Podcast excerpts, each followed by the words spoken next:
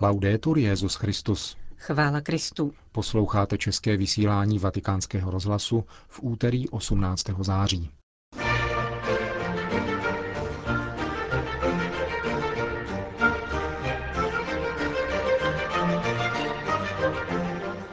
O nádvoří národů, které probíhalo minulý týden ve Švédsku, hovoří kardinál Gianfranco Ravázi. Vatikánské finančnictví představuje v rozhovoru pro vatikánský rozhlas nový poradce svatého stolce pro finanční záležitosti René Brühlhardt. A v druhé části pořadu vám přinášíme další část cyklu o poutích a putování od Václavy Benešové. Hezký poslech přejí Johana Bronková a Milan Glázer.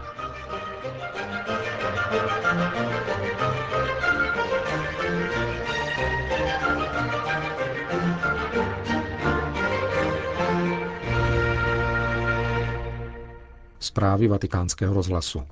Ve dnech 13. a 14. září probíhalo ve Švédsku 12. nádvoří národů, setkání věřících a nevěřících nad tématem Svět s Bohem či bez Boha. Během dvou dnů na něm vystoupily osobnosti švédského kulturního a vědeckého spektra, zástupci náboženství i přesvědčení ateisté. Švédská královská akademie, proslulá zejména jako místo výběru laureátů Nobelovy ceny za fyziku a chemii, poprvé ve své historii hostila vysokého hodnostáře katolické církve. Kardinál Gianfranco Ravázi vystoupil s přednáškou na téma dialogu víry a vědy, oblastí v tomto prostředí často považovaných za nekompatibilní. Silně sekularizovaná švédská společnost projevila nečekaný zájem. Jaký dojem si kardinál Ravázi ze Švédska odvezl? L'impressione naturalmente ha confermato quello che un po' io avevo. Dojem v podstatě potvrdil představu, jakou jsem získal z četby současné švédské literatury, totiž dominantní prvek sekularizace. V té souvislosti jsem vnímal, jak během rozhovorů pro tisk, tak v televizi, ale také v luteránském prostředí nebo mezi mládeží, že se všichni cítí poněkud zaskočeni náboženskou debatou vedenou na veřejnosti. Náboženské záležitosti jsou považovány za politicky a kulturně nekorektní a proto jakoby na veřejnost nepatřily. Nicméně v tomto případě k diskuzi tohoto druhu skutečně došlo. Významné osobnosti švédské kultury se otevřeně přihlásily ke své víře nebo případně ke svému odpadu od víry či jejímu popření. Netušil jsem, že právě toto veřejné vystoupení, často například před vlastními kolegy, bude tou hlavní obtíží, kterou musí překonat. Jeden z účastníků pak přede mnou přiznal, že by ho nikdy nenapadlo, že ticho panující ve Švédsku kolem náboženských témat prolomí zrovna katolický kardinál. Fosse stato in Svezia proprio un cardinale cattolico.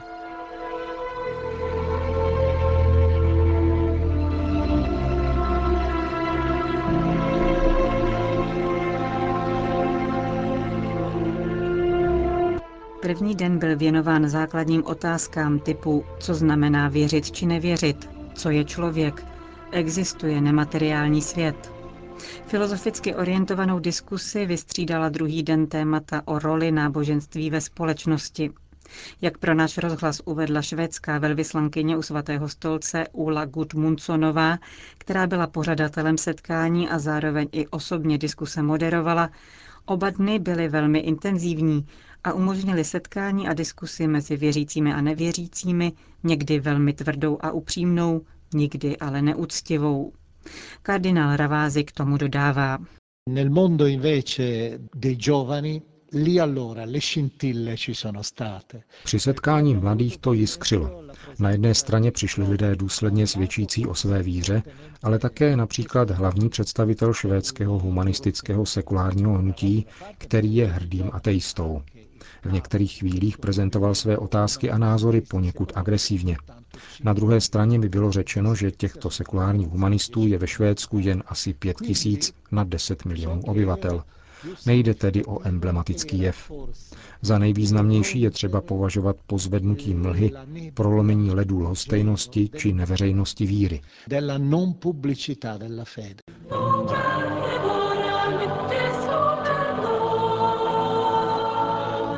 Švédská královská akademie přiznala, že její akce jen velmi zřídka vyvolávají tak široký veřejný zájem. Státní televize vysílala v přímém přenosu přes internet obě setkání a připravila také exkluzivní rozhovor s kardinálem Ravázim, který bude vysílán v rámci večerního programu nazvaného Svět vědy. Rozhovor s předsedou Papežské rady pro kulturu publikoval také švédský deník Dagens Nyheter – Akce ukázala, že lhostejnost existenciálním otázkám spojeným s vírou navzdory každodenní masce v reálné společnosti vlastně není.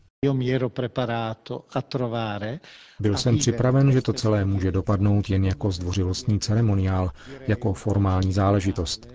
Výsledek byl ale naprosto opačný.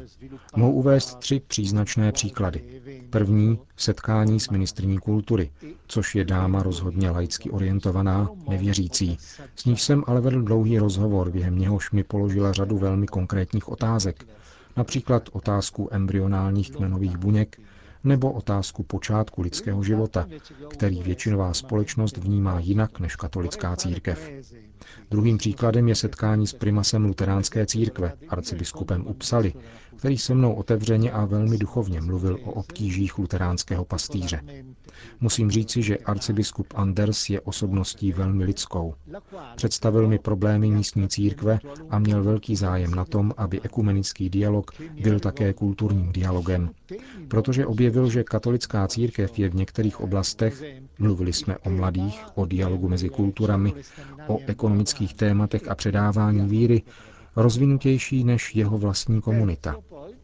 Tady se tedy otevírá perspektiva dalšího pokračování dialogu. Jako třetí příklad chci zmínit, že se mi podařilo navázat vztah, řekl bych až sympatií, s generálním sekretářem Akademie věd Georgem Kleinem, což je osobnost ve Švédsku velmi vážená. A s ním pojím naděje na to, že by moje nadace Víra a věda mohla pokračovat v kontaktech a spolupráci právě nad vědeckými otázkami, zejména v oblasti bioetiky dodává ke švédskému nádvoří národů kardinál Gianfranco Ravázi, předseda Papežské rady pro kulturu.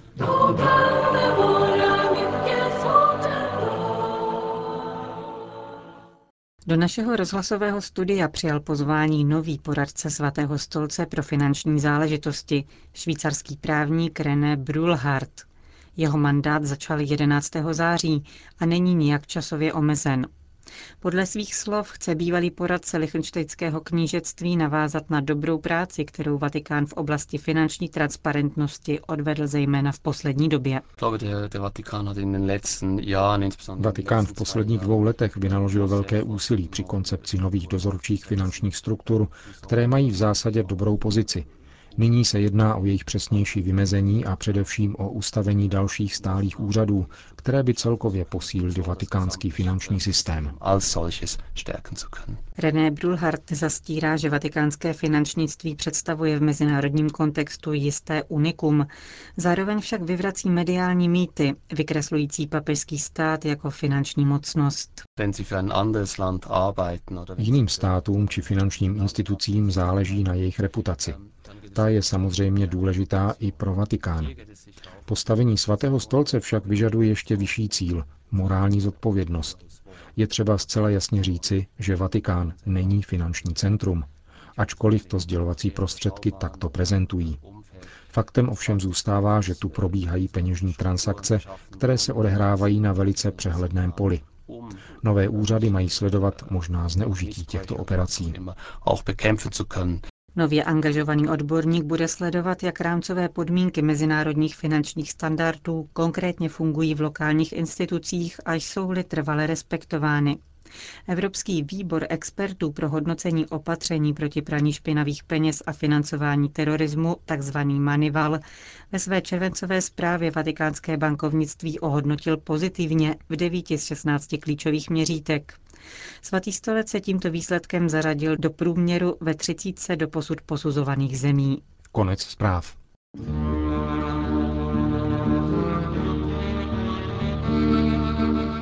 O poutích a putování.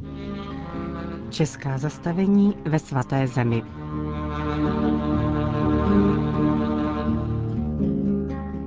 Vážení posluchači a poutníci, Po krátkém exkurzu o historii řádu bratří těšitelů se dnes vrátíme zase zpět do Jeruzaléma a zaměříme se na jejich práci.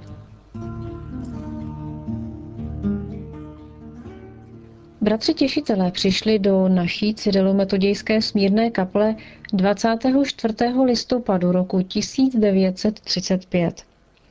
Do té doby zde působil jako rektor kaple františkán Páter Josef Koutný, který se počátkem prosince roku 1935 vrátil zpět do Brna. Na první neděli adventní 1. prosince 1935 se v kapli konala první adorace.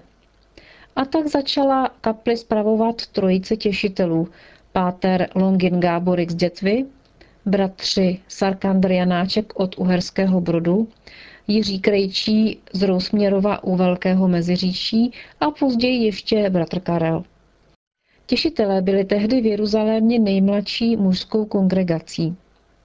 Bratři zprvu žili jen ve velmi skromných podmínkách a potýkali se s nedostatkem vody. Přesto se rozhodli budovat zahradu, na ní dvě terasy a za domem Lurdskou jeskyni, která zde stojí dodnes. Rovněž bylo nutné postavit koupelnu, která by sloužila i jako prádelna a především spevnit zeď na zahradě, protože v době dešťů docházelo k odplavování půdy. Každou první sobotu v měsíci sloužili mše svaté za dobrodince kaple a denně se za ně modlili a také zvláště za ty, kteří byli zapsáni v knize obětí. Podle možnosti denně adorovali před vystavenou nejsvětější svátostí oltářní a ze čtvrtka na pátek se konaly i adorace noční, které byly obětovány za náš národ a vlast.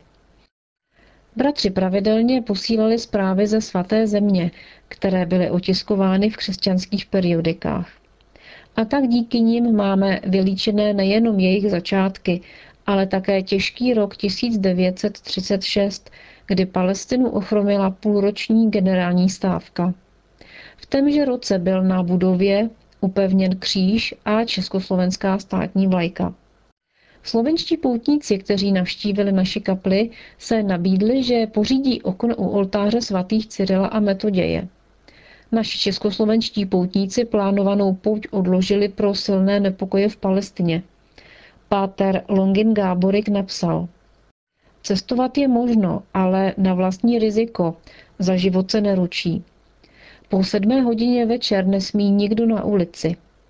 Na svátek na nebevstoupení páně nebyly žádné obřady na hoře Olivecké pro nepokoje.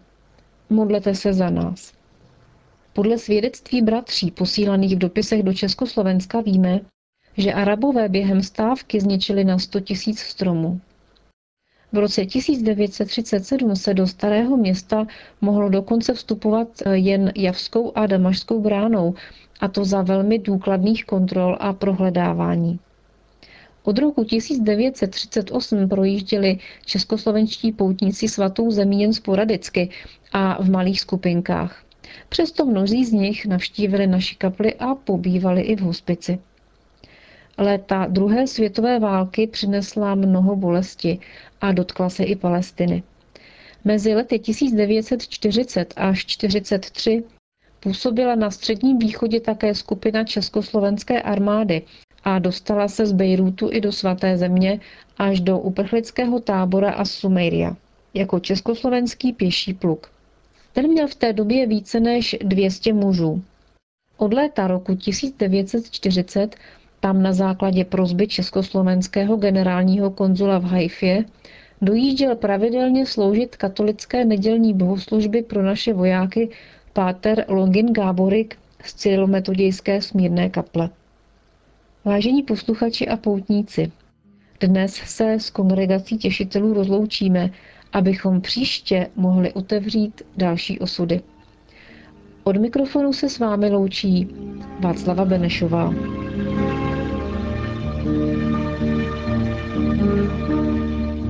Končíme české vysílání vatikánského rozhlasu. Chvála Kristu. Laudetur Jezus Christus.